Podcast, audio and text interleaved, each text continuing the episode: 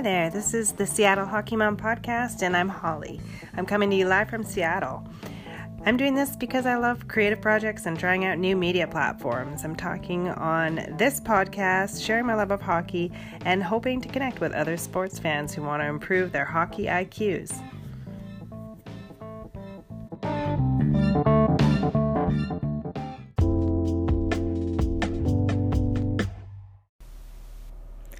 I said I would bring you results from the NWHL games this weekend, and here I am. It's Wednesday, and um, I have a chance to sit down. I worked the last two days, but I have a chance to sit down today and, and look over what happened. Um, I'm a little disappointed when I go on to my YouTube subscription that I wasn't able to watch the game between uh, Connecticut um, Whale and the Metropolitan Riveters.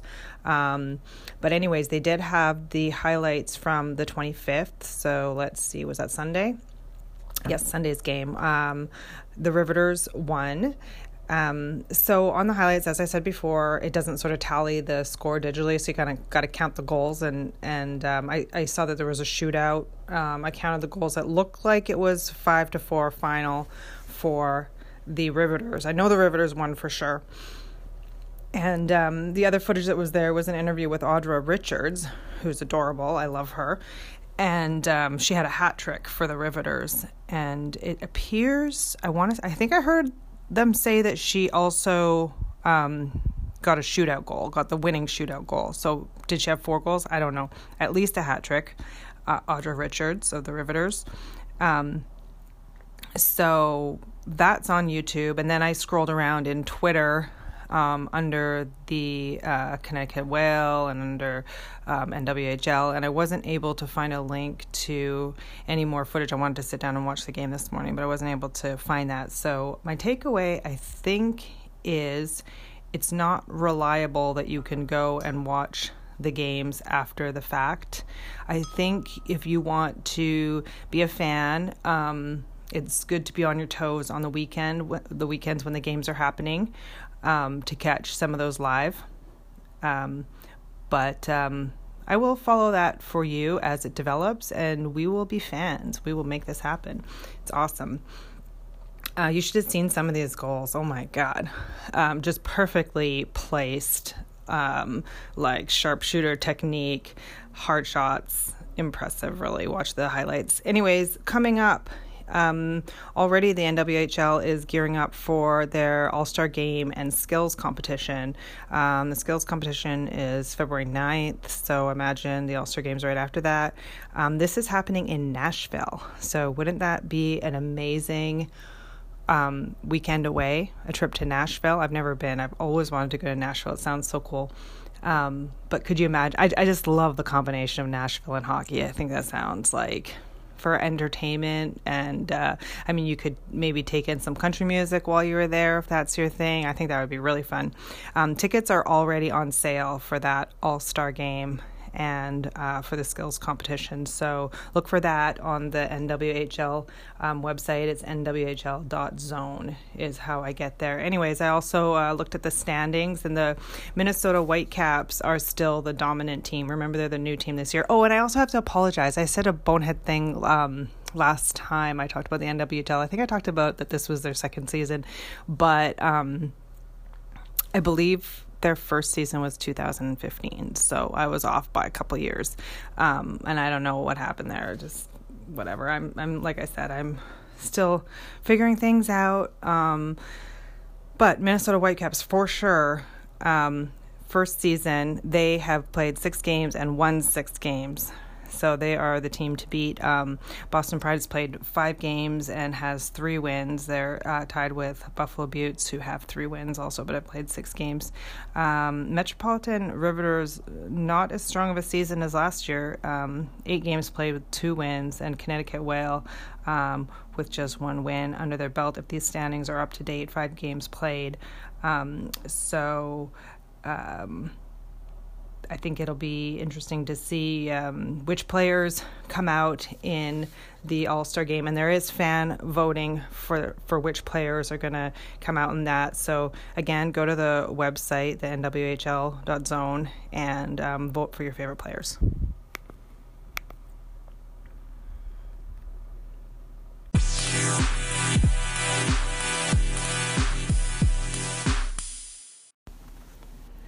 So, this next piece I want to do with you here today is kind of a combination um, camp um, review and sort of a hockey mom pep talk um, about fearlessness. One kind of leads into the other. Well, basically, one got me thinking of the other.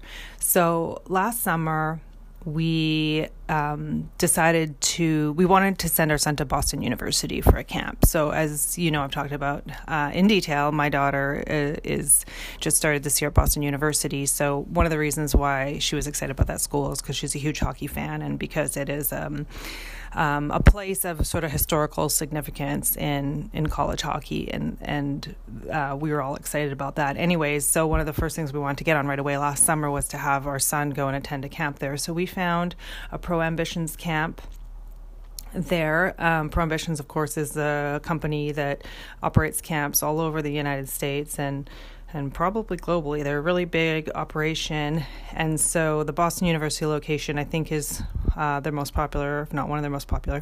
Anyway, so let me tell you about what we found there. So first thing we found is it was it was really expensive. Not to mention, remember you got to pay for the flights and everything, of course. And and a parent's got to, if you're coming from the West Coast, from Seattle, parents to have to fly out there with them and probably stay there unless you're to fly back and forth. Anyways, um, to make the most out of it, since we were going anyways, we decided to add in the 1v1 private coaching.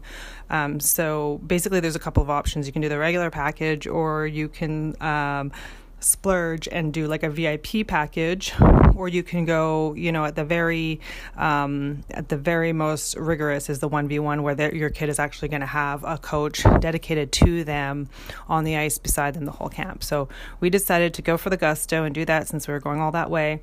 Um, so the registration also included a, like a swag bag. It included a video analysis, like a skating breakdown.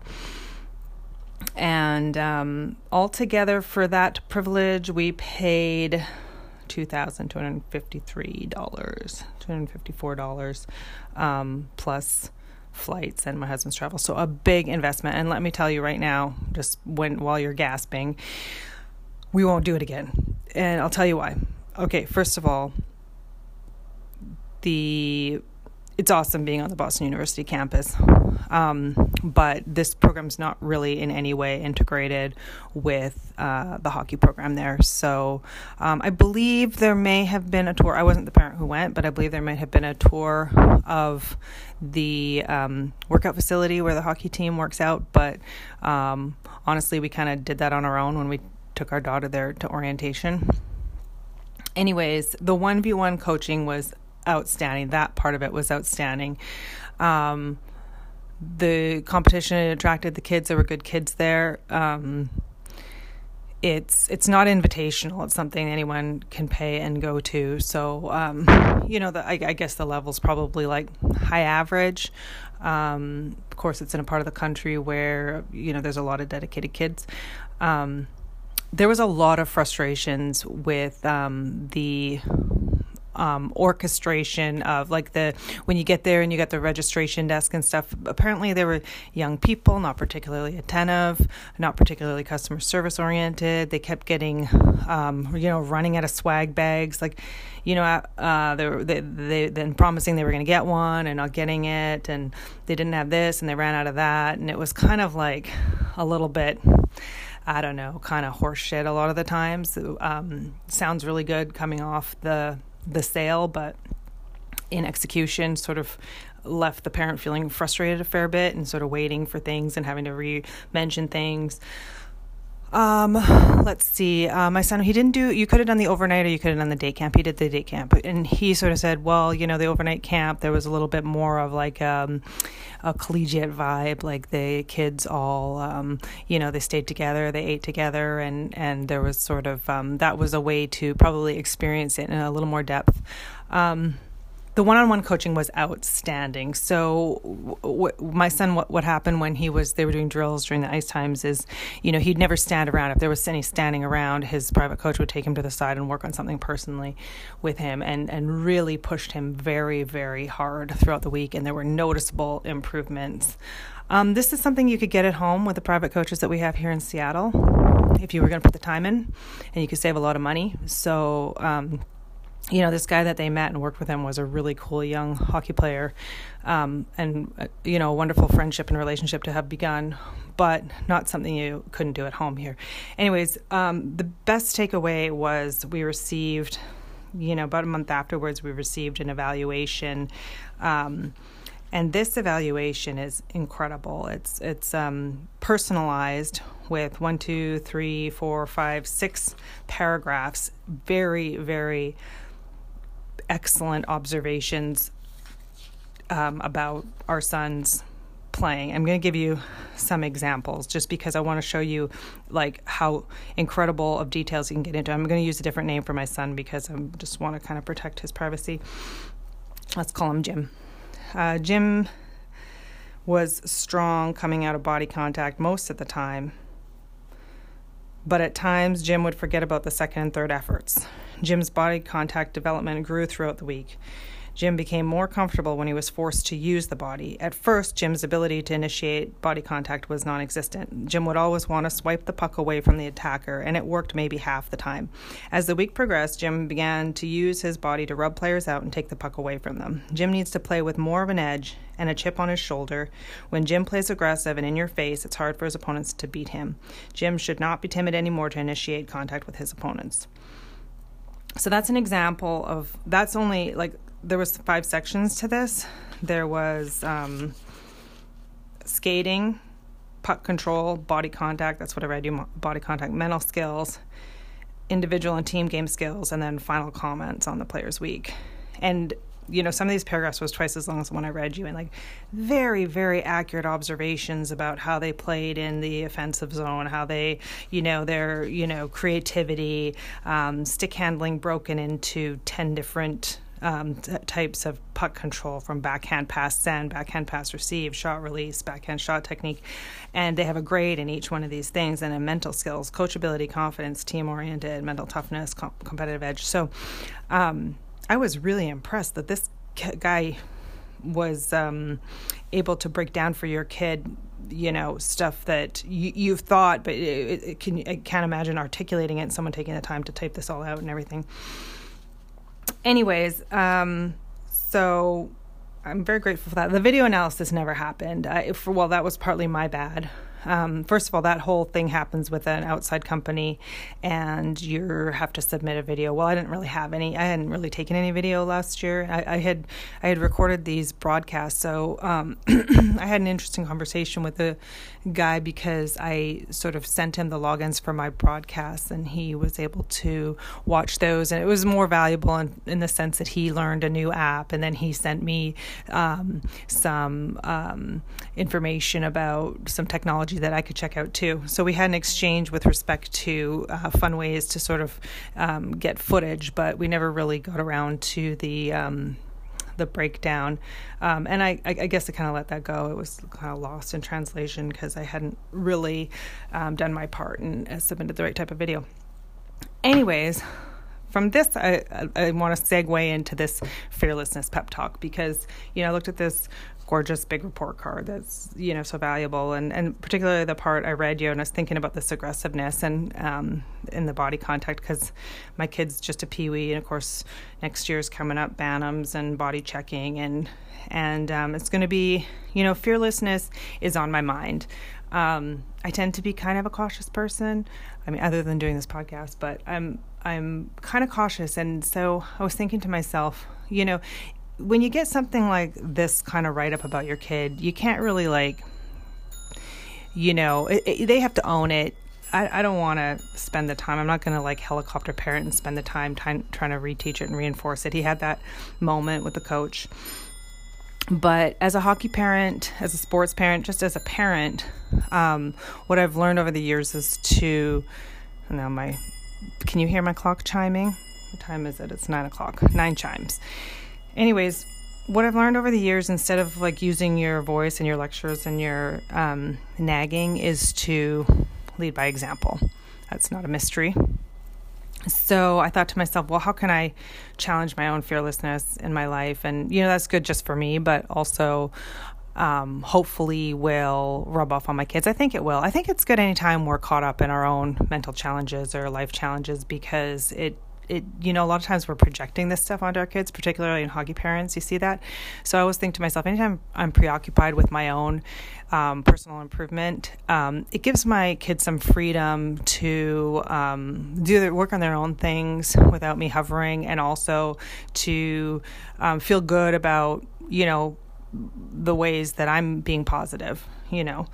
Anyways so with fearlessness i kind of i had an idea that i'm going to share with you and sort of ask you to join me. I'm going for fearlessness in 2019 is what I'm calling it. So I'm going to try in 2019 to um, challenge some of the fears that I hold. Um, for example, um, I made a list of things that freak me out and i'm not gonna like jump right into them but i'm just gonna kind of expose myself slowly. And i know about this exposure therapy from because you know i'm a nutritionist by training. And um, so i know with food and kids and pickiness and just anyone who doesn't like something the way you deal with that is slow exposure. Like um, you know putting the food on the table putting the food closer to the plate you know um, small taste, just putting it on your tongue, um, smelling it. Anytime you're trying to incorporate something that's been previously rejected, the best way to do it is by this slow exposure. And um, so I'm going to try that. For example, I'm really scared of fair rides. And um, so this even talking about it gets my heart rate up but i think i'm gonna like just try and stand beside them. I went with my niece and nephew uh, my nephew and nieces this last year the PNE the pacific national exhibition in vancouver and they took me i pushed myself. I went on oh my god the wooden roller coaster there is so terrifying. I used to do it as a kid. I used to do all the rides as a kid. The fear fearfulness is a new thing. Um, but um, I went on it, and it really feels like you're going to fall out. Like it really, really feels like you're going to fall out. Just the way the belt goes over you, it barely keeps you in. You feel like you have to hold on. It's terrifying. Anyways, um, but so I'm going to try, I might drive a motorcycle this year. I might shoot a gun. I'm really scared of guns. I've never touched a gun. I might even go to I, I don't know. I might drive a race car really fast. And these are all things I'm thinking about. Like I'm I, I scheduled one per month on my little list I made in my in my uh, notes. And um, there's even an indoor skydiving place in Seattle. I might try. I'd never jump out of a plane. My mom does that. My mom is fearless. Um, I might do the indoor skydiving, um, watching horror movies. I don't do that at all. I'm going to watch a horror movie. Um, I like Sharknado, by the way, but those aren't really scary. They're just funny. I like all the Sharknados. Um, heights. Um, my son added clowns into this, so we spent some time looking at clown pictures online. When did clowns become so terrifying? Like back in the day, they were, I don't know, they were kind of uh, funny party things. Um, anyways, so I encourage you make a list, and then you know, just in 2019, um, how about just expose yourself bit by bit to the things you're afraid of? And I think that this this is what I'm planning to do, and um, you know, starting in January. Okay, January I put war. Okay, that's a big one to start with, but I just want to kind of read some stuff about you know nuclear war like read read more about the risk and read read more about the reality um, so that sometimes if you bring things close close to you and face them they they they really lose their um, their um, power to hijack your mentality and slow you down um, February guns, March worms. I hate worms. I don't even know how I'm going to face that. Like, I don't mind like the little fishing worms, the garden ones, but just like when I think about like the kind like dogs could get or something, I just about die. Um, anyways, my heart is already racing from all this. So, this is my 2019. Oh, and as pertains to this podcast, I am going to pursue some of the interviews I've been wanting to do. And I will tell you the ones I've been wanting to do so that I will be accountable to you. And I hope to do these actually in the next month or two. Um, what I'm afraid of is that I'll bring this person on and then I will um, like drop the call and like do a whole interview and it'll drop or something and then I won't have anything to account for it. Um, and I'll have to explain what happened that I, you know, I couldn't do it technologically. Anyways, these are the three interviews I want to do in the next couple months for you. I want to, um, first of all, my friend, I told you about him before. He, he works in global development at International Ice Hockey Federation and he lives in Zurich. I want to, I have to clear with him first that he's able to do that. Like, how do they deal with media in his position? Like, I'm not sure if he can um, share his expertise um, without a paid engagement. So I'm not really sure what the boundaries of that are, but I want to ask him and look into that. Um, I want to um, interview my daughter's um, coach at Boston University at club hockey because I know that they're doing well and I know they're fighting for a playoff spot, and I, I want to cheer for that. And you know, it feels distant, but I want to get the details from him as to um, which games are key, which opponents are most um, threatening, challenging, and um, and what the team needs to do to pull it off. Okay, so that would be really scary to have that interview, but I want to. And then third, I there's guess what? One of the guys that was on the Miracle movie is now at some of our practices, like when we have a skills night in our local organization, and um, I want to. Um, track him down and ask him what brought him here and um, what he's been up to. So um, those are my fearless interviews I want to bring to you and move into some really excellent, exciting content on this podcast. And hopefully, technically, it would all work. So, what about you? What are you going to challenge? I encourage you, go and do it.